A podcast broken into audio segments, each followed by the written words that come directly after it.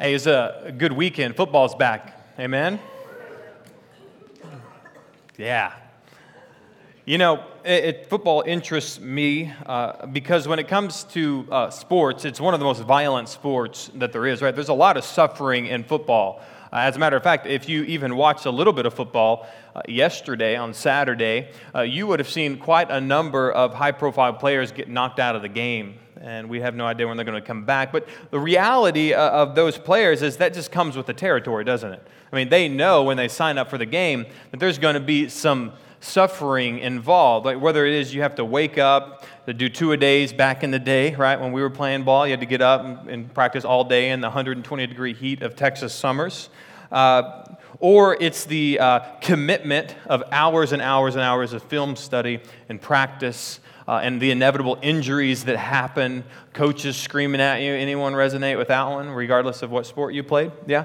Uh, these are just things you know, like when you sign up. Before you sign up, uh, you know these things to be true. There's going to be suffering. I could probably get hurt uh, things can happen, and I just deal with those things because I accepted them before I took the commitment, right? Those are things that we know. Uh, there's also a lot of discipline involved in football. Now, I'm not talking about your commitment to, to do things, I'm talking about discipline. Like you have coaches, and you know what coaches' jobs are to do? to discipline you into doing the things that you ought to do. Uh, you even have this whole group of people that are there on the field on the day of the game that have striped uniforms called referees. And you know what they do? They make sure the game is played by the rules and the roles. And uh, they have these cute little yellow things that they throw up when they get real mad and upset about things. Uh, and uh, you're penalized for them, right? They, you literally have a whole crew in football to discipline you, to enact here's what's going on, here's how you do this. Uh, and if you don't do it, you're going to get disciplined. And you can even keep going to the NFL, where if you're not doing the exact right things, if your uniform is out of place, if you make a remark that isn't appropriate, you get a nice little slip in your locker uh, the next week, and it tells you how much the NFL has fined you for improper uniform attire, for things you did or said. Uh, and so there's this, this whole uh, swath of discipline in, in football that we not even be aware of, but you, you committed to it anyway. You, you do these things, and they're not going to stop you from doing it. I know this to be true because popu- uh, football has never been more popular than it is today, right? Uh, football, college football, professional football, high school football in the state of Texas, right? There are more people who play the game and attend the games today than ever before. And we look at things like discipline and we look at things like suffering and we just kind of say, that's just part of it. And so we do it, we do it anyway because we, we love the game, because we're committed to the game, because it's something that we appreciate and we want to, to do. And at the end of the day, when something bad happens, when somebody gets uh, penalized, you just say, it's part of the game, goes with the, the territory. No. Now, the whole point of this is to uh, look us in the eyes from a biblical perspective and say, you know what? You know what happens in our faith? Uh, God's discipline, right? God disciplines us, right? God disciplines all those that He calls His children. So we understand that that's part of being a Christian. And there's something else that's a part of being a Christian that we often don't like to admit, uh, and it's suffering. When we look through Scripture, suffering is found on almost every single page, uh, and we often uh, highlight uh, and talk much about things like we will this morning, like the Exodus. The whole Exodus was because there was 400 years of suffering, right? And we talk about it, but we don't really apply it to our lives to realize, hey, you know, to be a person of God, to be a people of the promise, uh, there's some things that just comes with the territory of being part of the promise. And one of those, or two of those, is I'm going to suffer. That's part of being a Christian, right? And I'm going to be disciplined by God, right? Do you see, you see the parallels here? Same with football, and no one even thinks twice about it. Uh, and the same goes with our relationship with God. But when those things happen, we do think twice about it. Why am I being disciplined right now?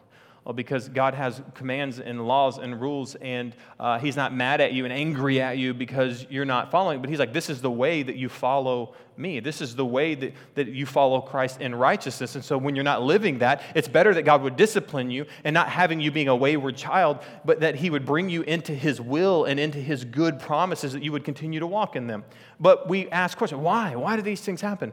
Because that's a part of what it means to be a person of the promise and that we should count that cost, which is exactly what Jesus says count the cost and understand the commitment that you have made before you make it, because this is what it means to be a people of the promise. And so, what it should do, especially suffering uh, specifically, and the discipline that we have, it should do this in particular in your life, right? It should allow your trust in God's promises not to waver right? As you, as, as a person of the promise, because we're, we're going through a sermon through the genealogy of Matthew called People and Promises, we can see God choosing people and giving them promises all throughout history. And we are, if you're a Christian in here, if you've turned from your sins, placed your trust in Christ, you are too a people of the promise. And when you're a people of the promise, you can do this. You can trust God's promises in Christ.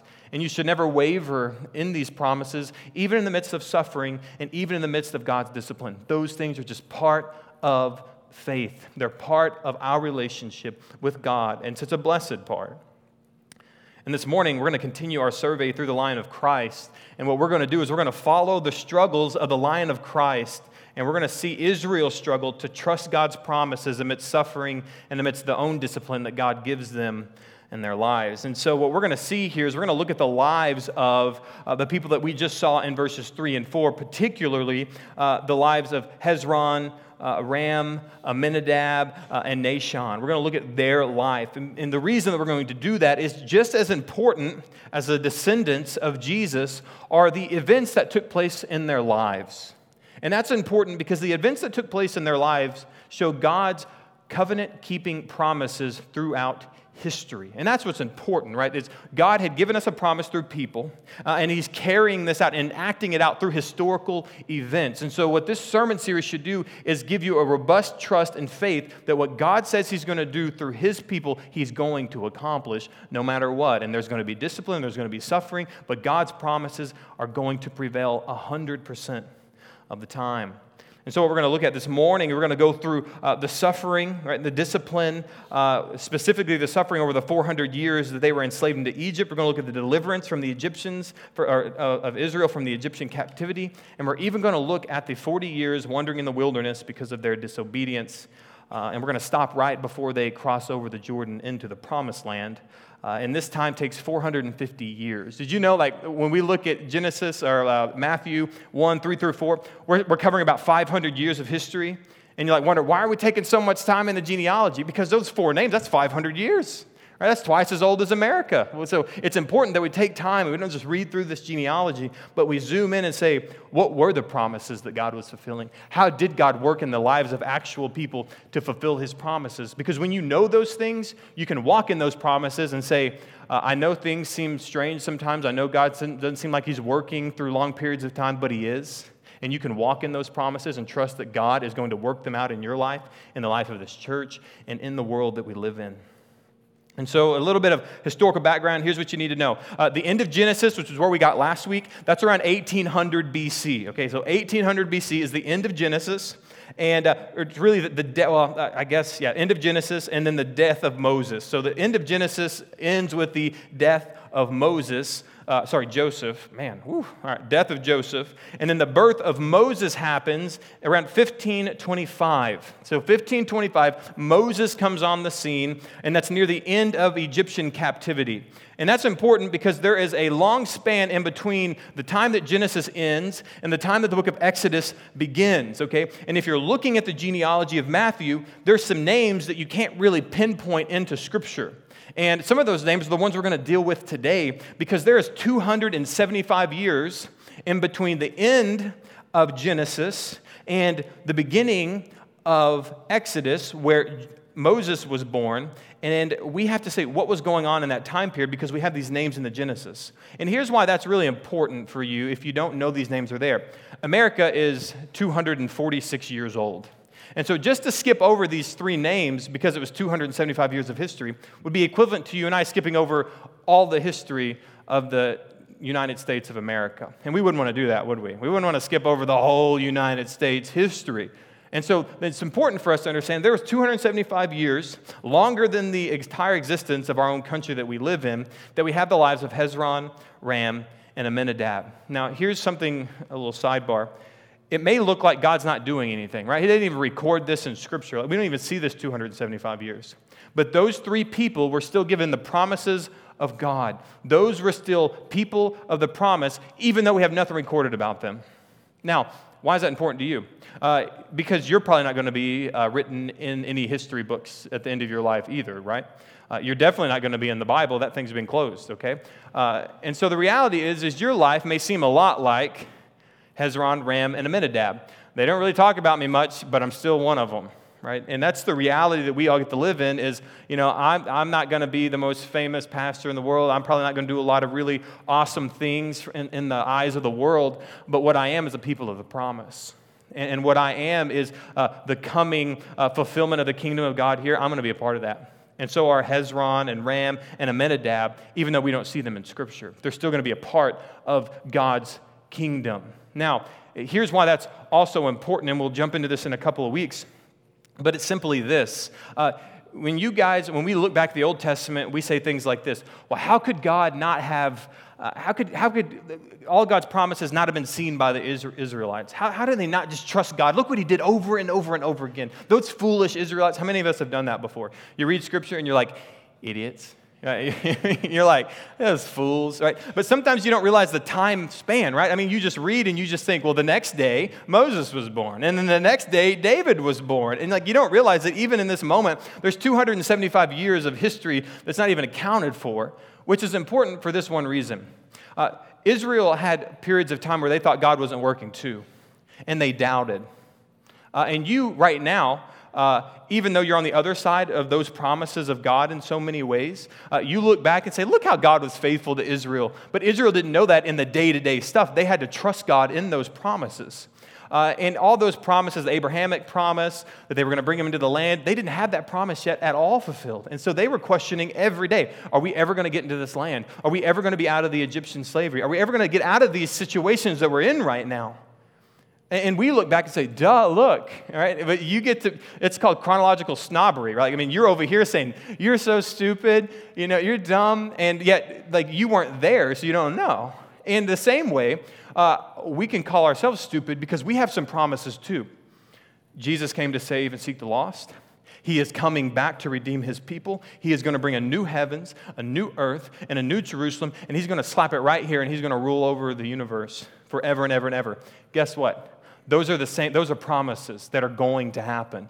And how many of you every day sit and say, I don't know, when is that going to happen? Is that ever going to happen? I don't even know. Like, and, and what's going to happen is we're going to look forward in the future and we're going to be in that, and you're going to be like, idiots, idiots, they didn't see it. But it was, it was obvious God promised these things. So you see how we're in the same boat here. Right? These promises that we're looking at in the Old Testament should give us faith an eager expectation that what we can look for moving forward is going to happen because God has been faithful always, and God is going to continue to be faithful. And so when He says He's coming back, I believe He's coming back.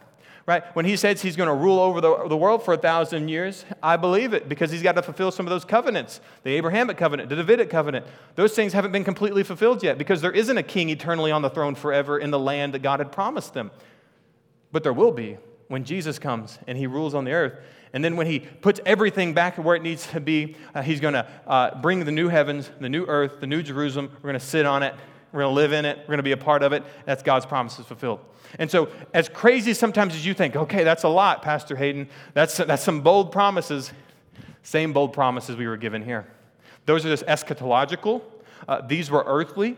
And if God can bring the earthly things about, He can bring the eschatological things about, the, the last things, the things that are going to come. All right, you see what I'm saying? Israel, all right? All right, see what I'm saying? We got to trust in what God's doing. And that's why we go through the genealogy, because it's exactly what Matthew is wanting to do. Trust God, look at His plan, look at His promises. Christ is a fulfillment of those promises.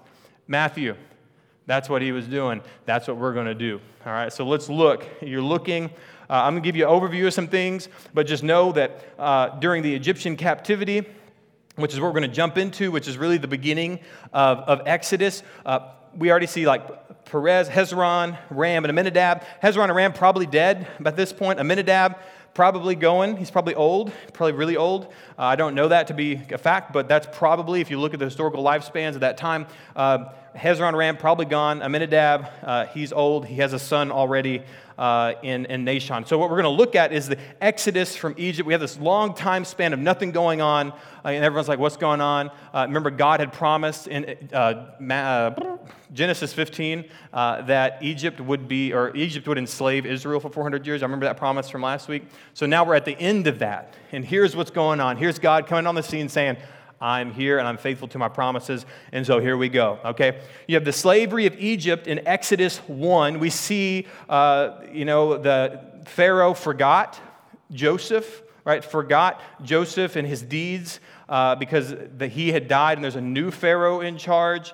And so they forgot all about the things that Joseph had done in the land of Egypt. And so they disdained uh, Israel because they were multiplying and growing, and they were a nation. Uh, and if you read in Exodus, the nation was about the size of, of, a large metropolitan city in America, like a Chicago or like a Houston. Like that's how many people were in Egypt, in the land of Goshen, who were Israelites. There, it was about that many people. A big, big place, big people. And the uh, the Pharaoh was like, listen, we got to figure out how to control these people lest they overtake us. And so uh, they make a decree that all males need to be killed so they can't continue propagating their seed. Uh, and then in the midst of all this, Moses is born. And Moses, right, who uh, not the chosen seed, he's actually a Levite. Not even, he's not from the tribe of Judah, uh, but God decides to use him. Uh, so he's born. They put him in a basket in some reeds, uh, and he becomes uh, one of the princes of Egypt because Pharaoh's wife takes him in, takes care of him for the first 40 years. And so that's what we see as Israel is into or towards the end of captivity, and that's like a lot of years that we just talked about, but you get the point, okay? And so Moses is born. He's saved. He's a prince of Egypt for 40 years. Uh, and then, as Moses, about 40 years old, he uh, sees an Egyptian beating a Hebrew man. And so he goes, uh, you know, like, like, any, any person who would do if somebody's getting beat, he goes and takes care of it, but he kills uh, the Egyptian. Right? He kills the Egyptian. Pharaoh finds out. Pharaoh wants to kill him. And so Moses runs to Midian and he runs to the wilderness in Midian. And for 40 years, he's now in Midian. So we have 40 years, he's a prince of Egypt. 40 years, he's now in Midian. And then he uh, meets, while he's in Midian, when he flees there, he meets uh, Jethro, his father in law, well, his soon to be father in law, because he gets married to one of Jethro's daughters. And it's interesting fact Jethro is a priest in Midian. And so there, there you go. That's just a smart fact. Uh, he's a priest in Midian. And for 40 years, Moses is shepherding the flock. Now, why is this important? Midian is in the wilderness. He's shepherding a flock in the wilderness. For how long? 40 years. Okay, what's Moses going to do in a little bit? Shepherd God's flock in the four.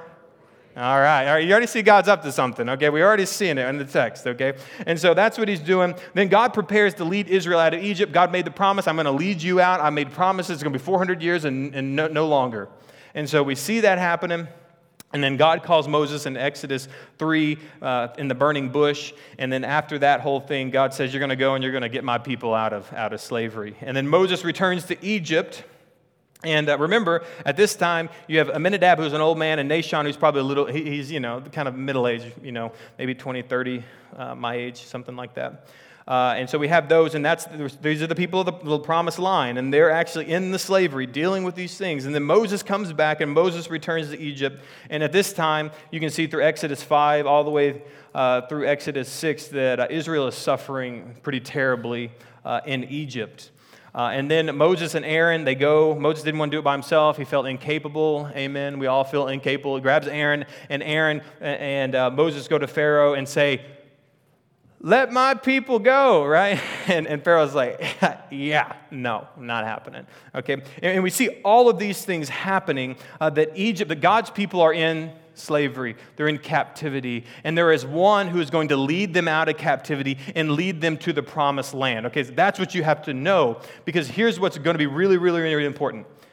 The whole Exodus account, and we're not just talking about the Exodus, them crossing the Red Sea, the whole Exodus account from slavery into the promised land, that whole Exodus account is what the Bible is all about.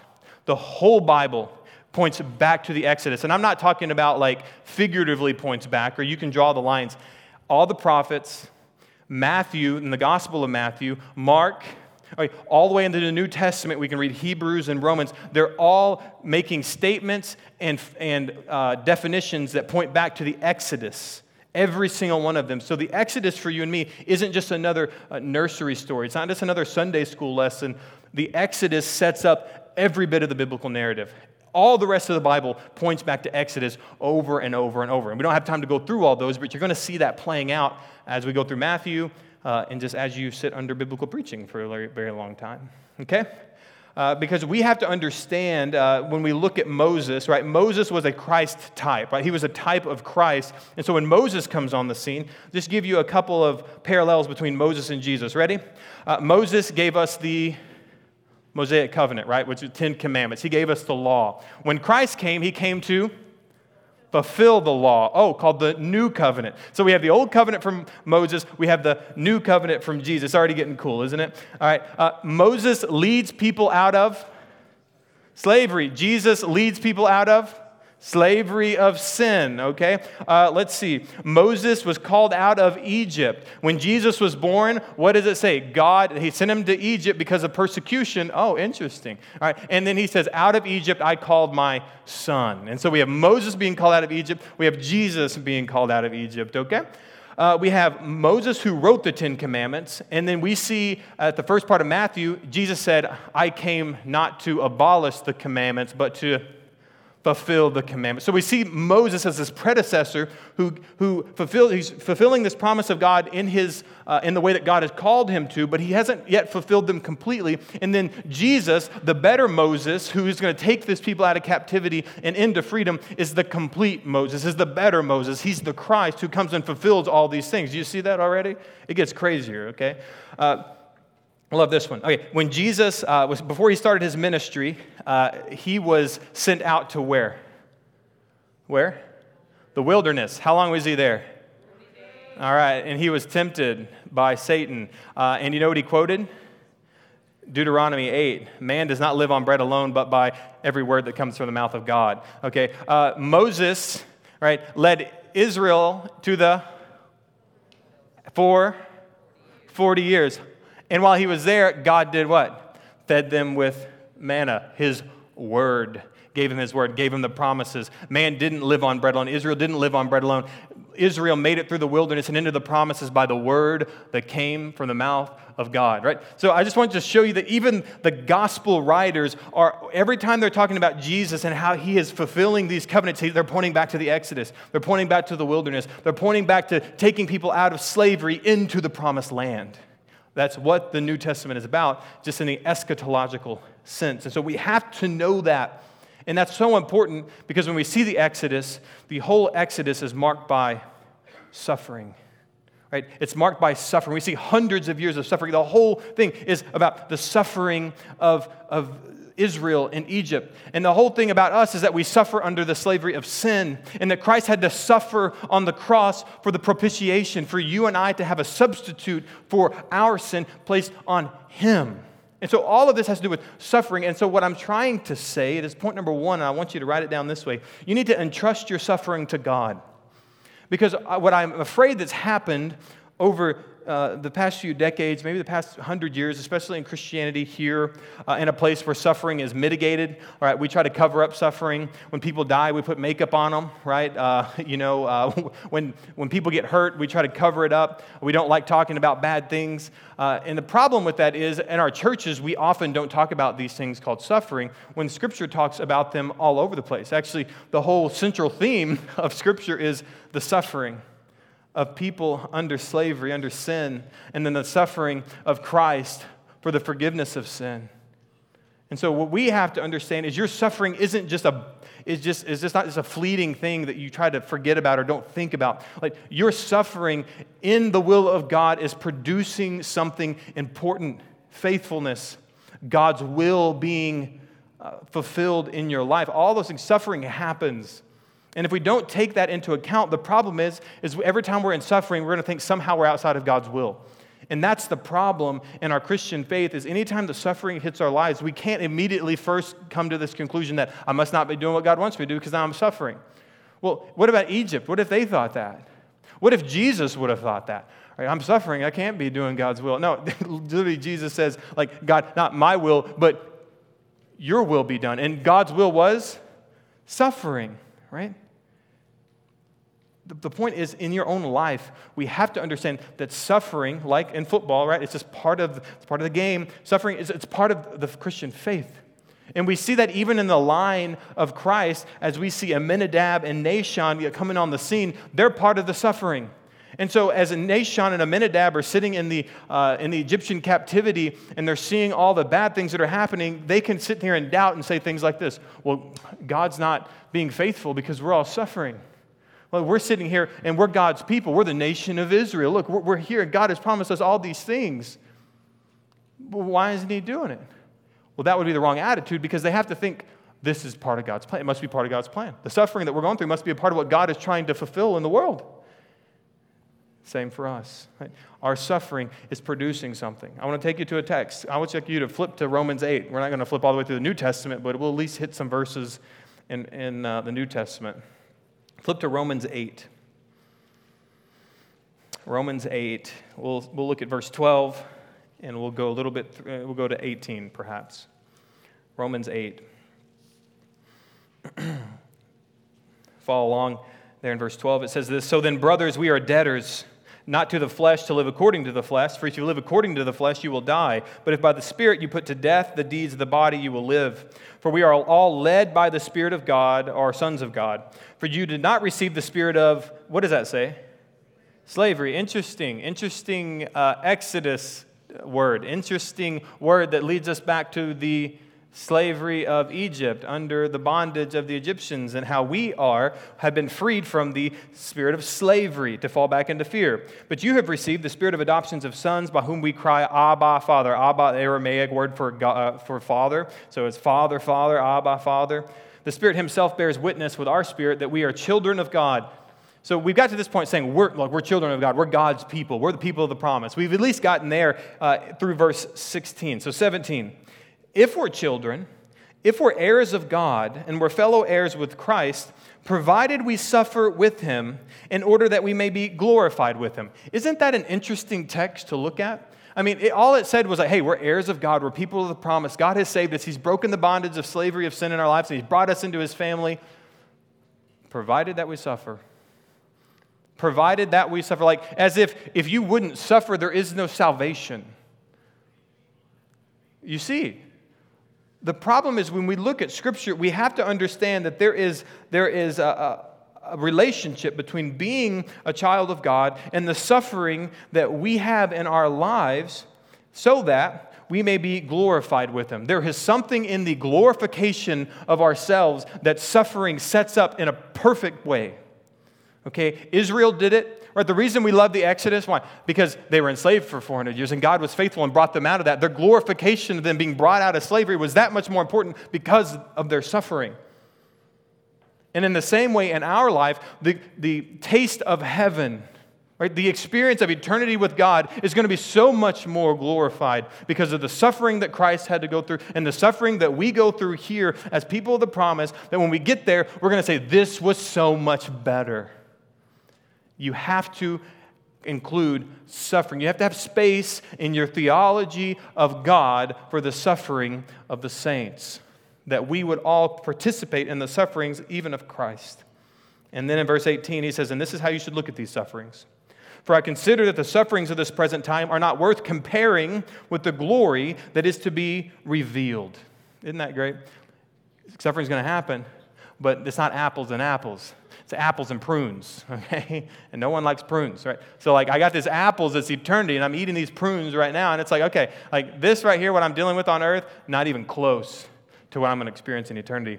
Same thing in the life of Amminadab and Nahshon. They got to sit here. This suffering that we are, are in right now have n- nothing to compare to the glory of God revealing the promised land to us. And not only that, even in the Old Testament, they knew that it wasn't just stopping at the promised land, but there was more promises after that, and it was their own presence of God for eternity. And so they just knew that where they were in the present was not worth comparing to what God was going to do in the future. And so for you and for me, it's the same promises that we've seen throughout all of Scripture. And we have, to, we have to rest on this, church, that God's primary goal is not to stop your suffering. All right, can we, we can at least get to that place? Like, it's not. And here's the reason why. If you go to a church and they're saying, well, God wants to end all of your suffering, all you have to do is say, general revelation. Who has watched someone suffer? Who has prayed for someone to stop suffering? Who has prayed for someone that, that God would take their suffering away and God didn't do it? Anybody ever been in that boat? I've been in that boat. All right, I watched my, my grandmother die on a gurney of an unsuspecting issue uh, that was just an absolute, an absolute uh, act of God. And I'm like, God, why would you save her? When you save her? And it didn't happen.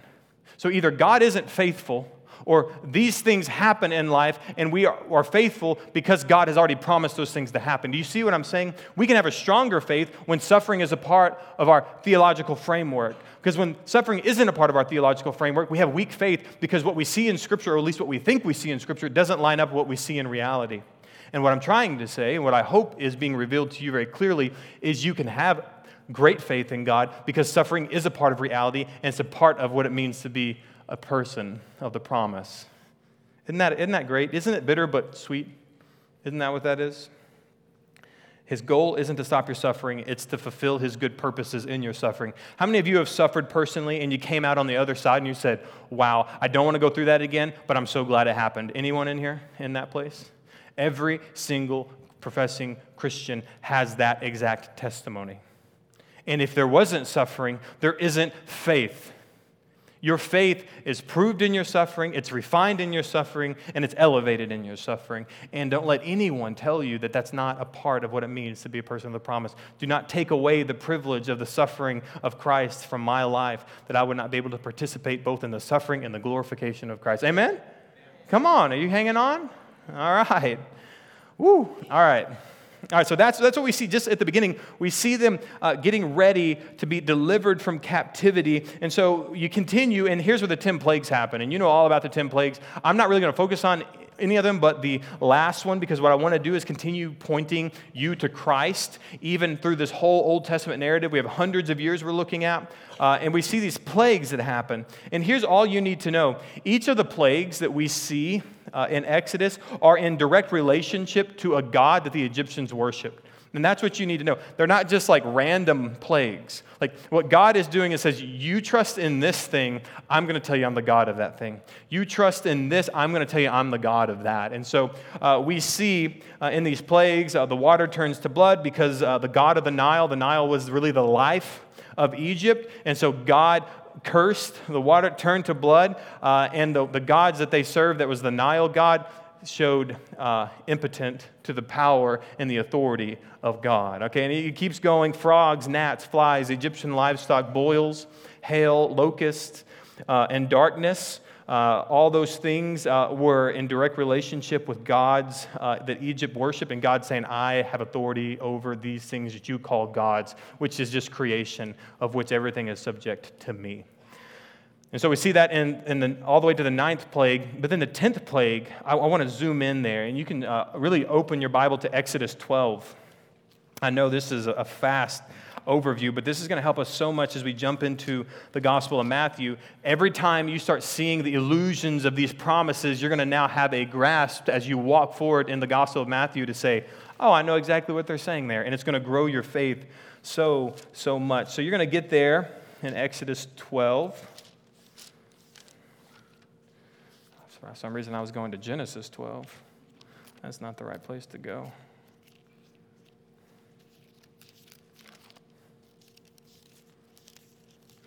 All right, you're going to get to Exodus chapter 12, and it starts there in uh, the first verse. But, but here's, here's what's important of that final plague. Uh, the final plague, the plague is the death of the firstborn. Well, who is the heir to the, to the Pharaoh? His firstborn. Okay, and so you understand in Egypt, the biggest god in Egypt is Pharaoh. Pharaoh is God, right? He is, he is the deity, the main uh, god of worship in Egypt. And so the death of the firstborn is God saying, You're not God, I am. Your heir is not God, I'm God right isn't that come on isn't that powerful right even just that one if we stop right there it's so powerful but it continues uh, because we see the 10th plague promise and we see something that we celebrate even today as Christians called the Passover. And so go ahead and look at Exodus chapter 12. Try to skip over some of it so we don't have to read through all the verses, but just uh, zoom in there. The Lord said to Moses and Aaron, uh, This month shall be the beginning of months for you. It shall be the first month of the year. You're going to tell all of Israel that on the 10th day of this month, you're going to take a lamb. And you're going to take that lamb, and it's going to live with you for three days. Uh, it's going to be a lamb without blemish, a male a year old. Uh, and what you're going to do is uh, you're going to keep it until the 14th day. So for three days, you're going to keep this lamb. It's going to be your child's friend, right? You're going to love it. You're going to feed it. It's going to be living with you. I mean, your children are going to name it. I mean, Fluffy, right? I mean, Fluffy is, is your lamb that's been your pet. Uh, and the whole assembly of the congregation on the 14th day are going to take Fluffy and they're going to kill it. They're going to kill Fluffy. Hmm, it's already getting really hard. Okay? And then you're going to take some of that blood and you're going to put it on the two doorposts and the lintel of the house in which they eat. They shall eat the flesh that night, roasted on the fire with unleavened bread, bitter herbs. They shall eat it, and don't leave any of it raw. Eat, all, uh, cook all of it with its inner parts in, its legs, and everything attached. And you can't let any of it remain until the morning because we got places to go. We're leaving here, all right? And so to prove that point, he says this is how you're going to eat it: with your belt fastened, your sandals on your feet, and your staff in your hand. Can you imagine eating dinner fully dressed in your suit? Can you imagine? Like, you got to be ready. Like, we're leaving here. Right? This isn't a dinner to enjoy, this is a dinner of preparation. And that's what's going on. Okay? And, and he says, This is what's going to happen. He says, this, You're going to celebrate the Lord's Passover. For I will pass through the land of Egypt that night, and I will strike the firstborn, all the firstborn in the land of Egypt, both man and beast, and all of the gods of Egypt. Did you hear that? All the gods of Egypt. I will execute judgments. I am the Lord. The blood shall be a sign for you on the house where you are, and I will see the blood, I will pass over you. There's your Passover. I'm going to pass over you, and no plague will befall you to destroy you when I strike the land of Egypt. Okay, so we, we see already that there is a lamb that is being chosen, a perfect, spotless lamb. Uh, and that there was a curse that was about to be, a plague that was about to befall Egypt, and that was the death of all the firstborn. And God made a promise listen, I will substitute your firstborn child for the blood of the lamb. I will substitute that. Everyone else, their firstborn is going to die. Yours will die too, but I'm going to offer you, if you will take that lamb and you will slaughter it on the, on the 14th day, and you will take that blood and you will, you will put that blood on your home, on the lintels and on the post. When I show up, I'm going to pass over you, and the blood is going to be a sign that the Lord has passed over your sins because you've trusted in me. Does that sound like anything you've heard before? Maybe the gospel of Jesus Christ. That for all those who have trusted in the blood of Christ, who've turned away from the sins, turned away from the sins of slavery, the slavery to sin, they turn to Christ. The blood of Jesus Christ washes them clean. And when Jesus comes to redeem all of his people and bring his people to him, all those people who are trusted in Christ, God's going to pass over their sins. Come on. All right, this is the Old I haven't even got to the New Testament. Like, that's the gospel in the Old Testament. And so, what we got to see is even in the Old Testament, there it is. There it is the substitutionary atoning sacrifice of a perfect, spotless lamb. Mm, come on. Come on, guys. And that's when you read in, in the Gospels when, when uh, John the Baptist he sees Jesus coming, and what does he say? Behold, the Lamb of God who takes away the sins of the world. Like, he, like they're not just saying, they're not just using fancy words to get people to pay attention. They're quoting the Exodus they're quoting the, the, the, suffering of the people that God brings them to redemption and delivers them through the substitutionary, atoning death of the Lamb. Come on, is that get anybody excited? Just me? All right. All right, and just so you are wondering, like, okay, what does this have to do with the New Testament? Jot down Matthew 26, Matthew 26, 26 through 29 we talk about what's going on in the life of Amminadab and Nahshon. Well, they just saw the predecessor, they, they literally saw uh, what was about to happen to their, descend, their, uh, their heir in the, in the long term future. They're over here, and you have Amminadab and you have Nahshon who are sacrificing their own lamb, uh, and God saying, From your line will come the lamb. That's a lamb. In the future, from your line of the promise, I'm going to give you the lamb. In Matthew 26, this is Jesus saying exactly this about the Passover. Matthew 26, in, starting in verse 26, uh, it says, They were eating the Passover. They were eating the Passover meal, the same one that we just read about. And he took the bread, that bread that God told him to make, it needs to be unleavened. Uh, and after he, he blessed it and broke it and gave it to the disciples and said, Take, eat, this is my body. He said, Hmm, my body?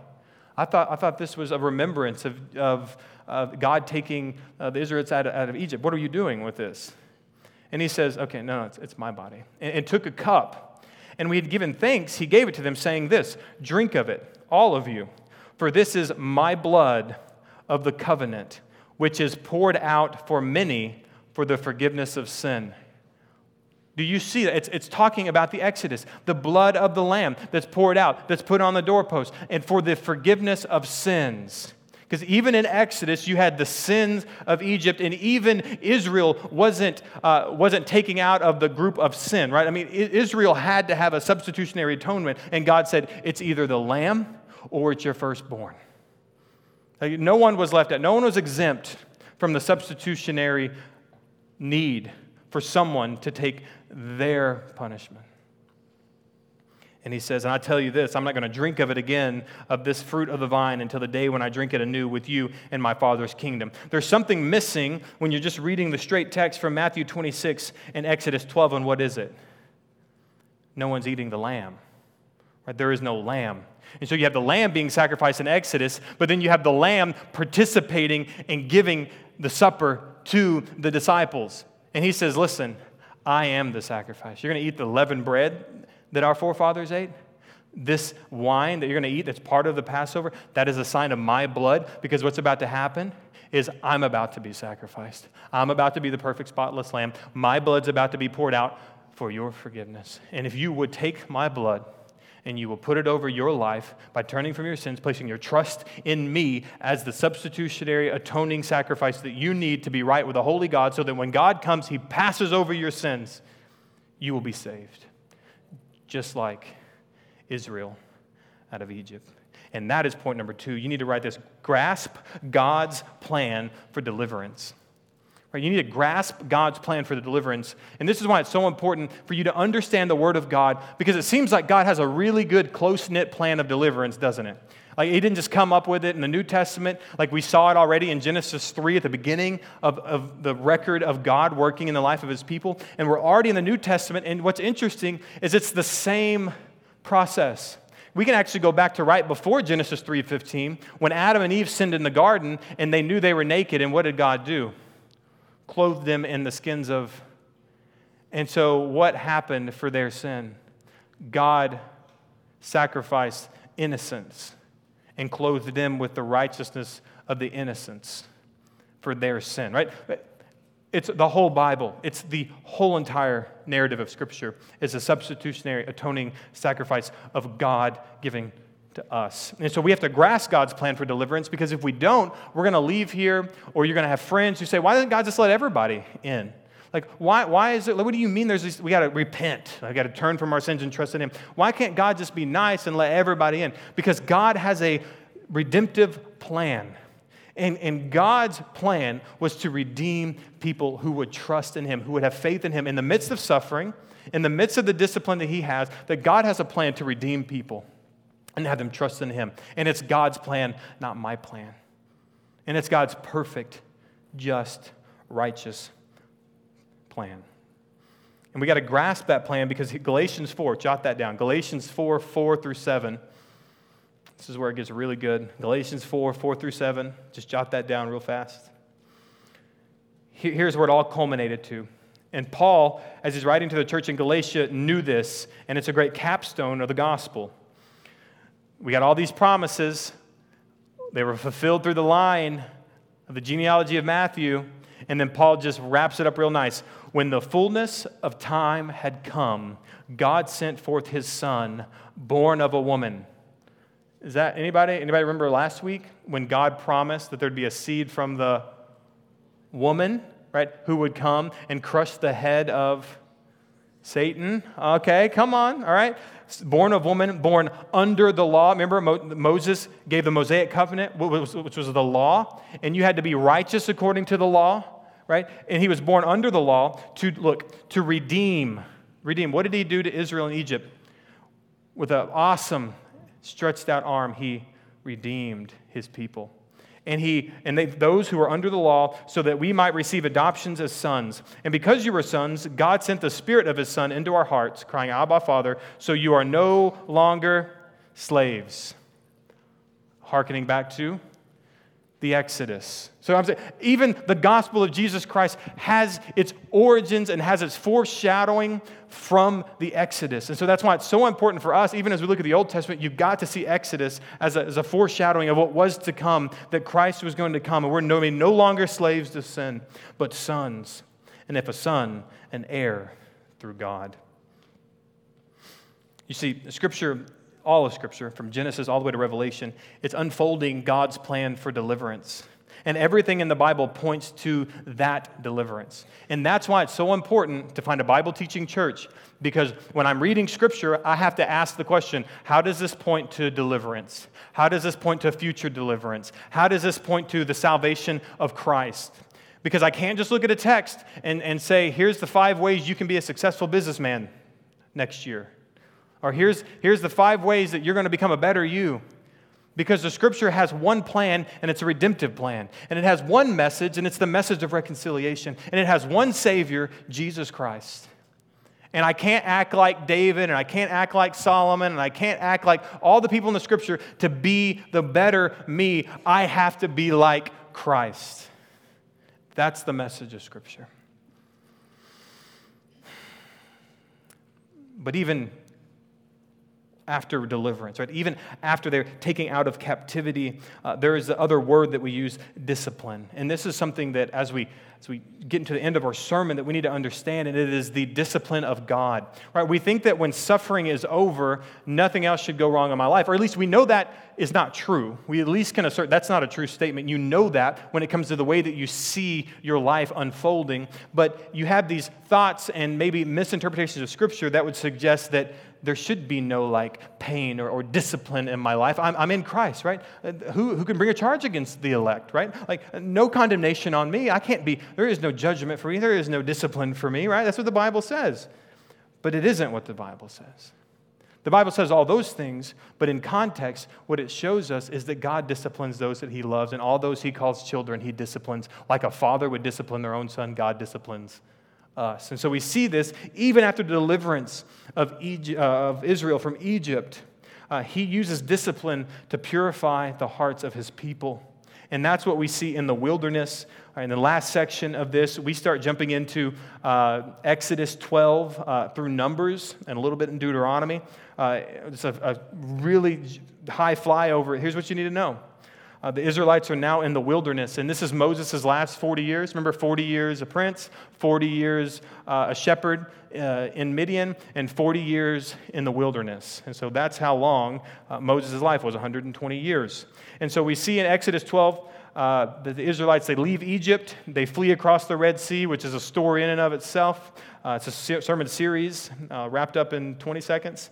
Uh, then you see Israelites at Mount Sinai, and that's where God gives them the Decalogue, okay, uh, also known as the Ten Commandments. Okay, that's where you see God giving uh, the law. here's how you would follow me. Here's what it looks like to be my people. Here's, here, here's how you ought to relate to me as a perfect, holy God. Uh, and so Moses up there, he's on Mount Sinai, Mount Sinai. Uh, and he's getting everything, uh, you know, related well with God, and he's getting all the laws and the instructions for worship. And he comes down with his tablets. He's like, I can't believe this. We're all about to be with God. We're about to relate to God. And he goes down, he hears this ruckus, and he's like, What's going on? And, and you have Aaron down there, and they're making golden calves, and they're worshiping idols. And he's like, Are you kidding me? Like, I've just been up there with God, getting our covenant put together, getting our contract the way that we would relate to God, and I come back down, and all you guys are looking a fool? Right? Remember what I told you before? Looking back, we look at them and say, fools. Like, why would you do that? Uh, but in the future, people are going to look back at us and say, why didn't you believe the promises of God? Like, God, God has fulfilled all his promises. You see that. And so there's going to come a time where people are going to look at us the same way. And this is a message for you and I to say, have patience for God's plan. Okay, so he comes down the mountain uh, and he breaks them in half. He's so angry. Uh, and then he goes, gets them, goes back up, meets with God, gets the Ten Commandments. Uh, Israel is actually punished there. Uh, and then after that, you get to the end of Exodus, Exodus 35 through uh, 40, right? 40? Yeah, ex- yeah. You have Israelites building the tabernacle. Uh, and this is really important for us to know in the scheme of uh, the presence of God dwelling with people. Uh, because now, for the first time, God says, I want to dwell in the midst of my people. Like the last time we had that happen was in the garden when God dwelled with his people. We haven't had that. God has uh, got, become into the presence of people like Moses, we had to cover, you know, and, and there's times where you see that. But this is the first time since the garden that God said, I want to be with my people. I'm, I'm going to go. So he told them, This is how you're going to do it. You're going to build a tabernacle, and you're going to do it exactly how I tell you. specifications, colors, measurements, height, depth, the instruments that'll be in there, all the things that you will worship me with will be to the exact specification. And they do this out in the wilderness. And in Exodus 40, God's glory fills the tabernacle. Right? That's a, that's a moment that you should just pause. Uh, because what we should understand, even in the New Testament, remember all the Gospels point to Jesus fulfilling things? Uh, in the Gospel of John, uh, it says that Jesus came and he dwelt among us. Do you know what the word dwelt uh, in Greek means? Tabernacled. It's the word tabernacle. Actually, if you go into the Greek Old Testament, which was the uh, Old Testament that the apostles used, you would have had that same word used uh, in Exodus that they, God built a tabernacle and he dwelt in it. And in the same way, Jesus came in John 1:14 and he tabernacled with his people. That is a tent. It's also known as a tent or a dwelling. That is, Jesus put on flesh, he put on this tent and he dwelt with his people. So, in the same way that we see the Old Testament saying God wants to dwell with his people, in the same way, in the fullness of time, God sent his son and he God tabernacled with his people. God dwelled with us. And that's why in Matthew, when Jesus is when Jesus is born, they said, You will call him Emmanuel, which means God with us. You see what I'm saying? All of the Bible is pointing to the fact that God is going to dwell with us. He's going to fulfill all those things in Christ. Come on, you got to get excited about that, church. Come on. Okay, and see, then uh, in the whole book of Leviticus, we'll fly over Leviticus in one, one line.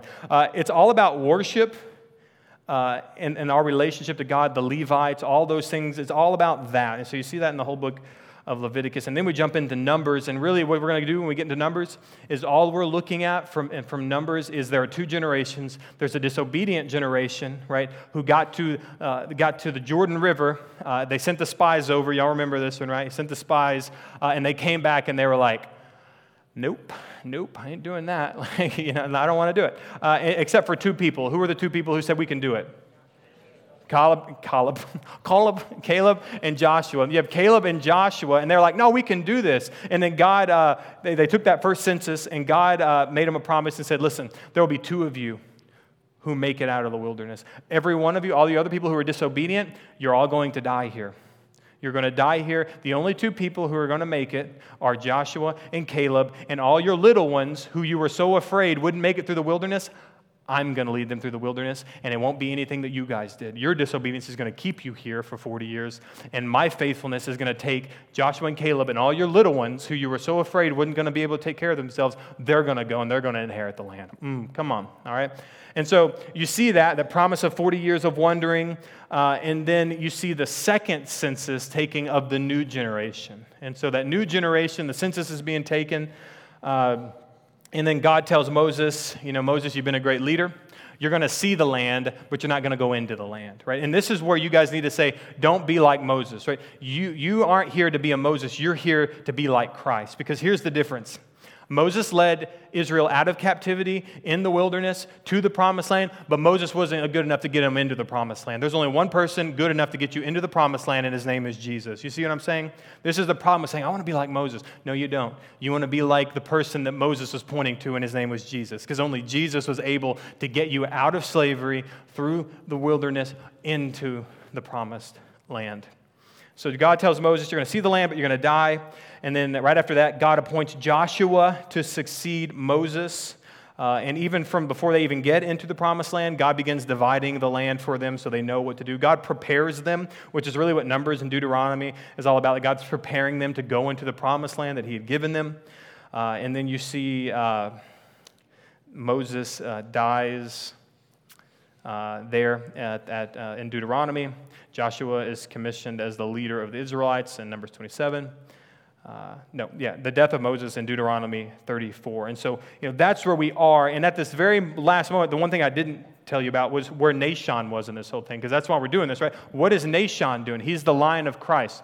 Well, during the wilderness wanderings, uh, each clan, each of the tribes of Israel had a head, had a leader. Guess who the leader of the tribe of Judah was? Nahshon.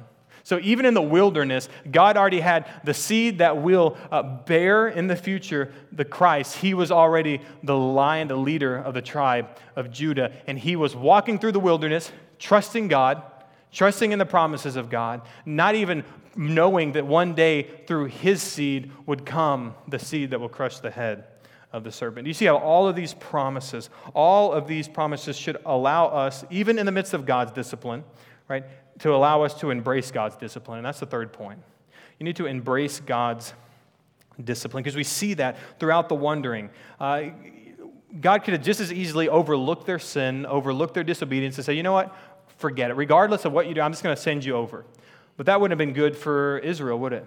That there would be disobedient uh, people who didn't trust God's promises going in and taking the promised land. It was better that God disciplined the parents, rose the second generation up of faithful Israel who go into the promised land and take it over and be the people of the promise. And so for us, we need to understand that we've got to embrace God's discipline, that we understand that God's providing, that we need to trust in Him. When we don't trust in God, here's what you do you repent, you take the discipline of God because you have a loving Father who disciplines you, wants you to trust in Him.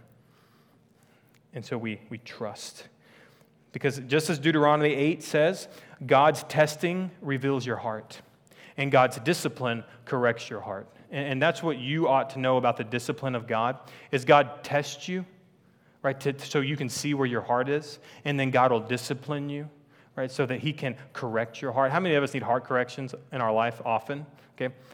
That's what God does when He is testing you. And so we got to understand not to shirk the discipline of God, but embrace the discipline of God that God could fulfill, that I would be standing in the promises of God, that He would fulfill them in my life.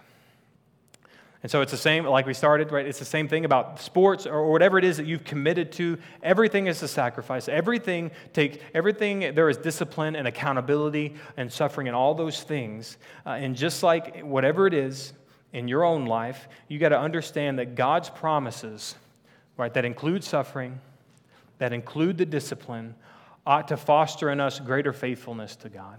It ought to move in us a faithfulness in God's promises that we know that when we abide in Christ, when we walk in the promises of God, God is going to be faithful to fulfill them.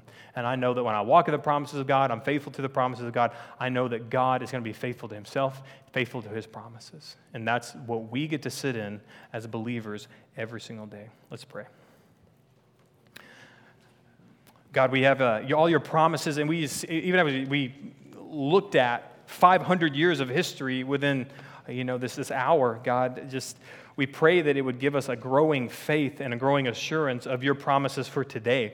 Uh, that even though many of us in here would say, well, I haven't heard God speak, or, you know, the Bible's been closed for, you know, for almost 2,000 years. Like, how do we know? We see even in the Old Testament, the same uh, principle applied, that there was hundreds of years uh, f- from one book to the other, and the reality is God was still working in the in-between. We, God, you were there, and you're working just like you're working right now, and you're bringing your promises to bear, uh, even in the life of all those you were redeeming day in and day out. And I pray, God, that as we would trust in you, even in the midst of the suffering, uh, even in that trusting you in obedience, that when we see discipline, it's a proof of our relationship with you. God, help us take those things, God, as we look at the promises that you have and the promises of the fulfillment of Jesus Christ, and let us trust in those. Let us wrap our lives in them, that we would have great faithfulness and trust in all that you're doing. We pray it in Christ's name. Amen.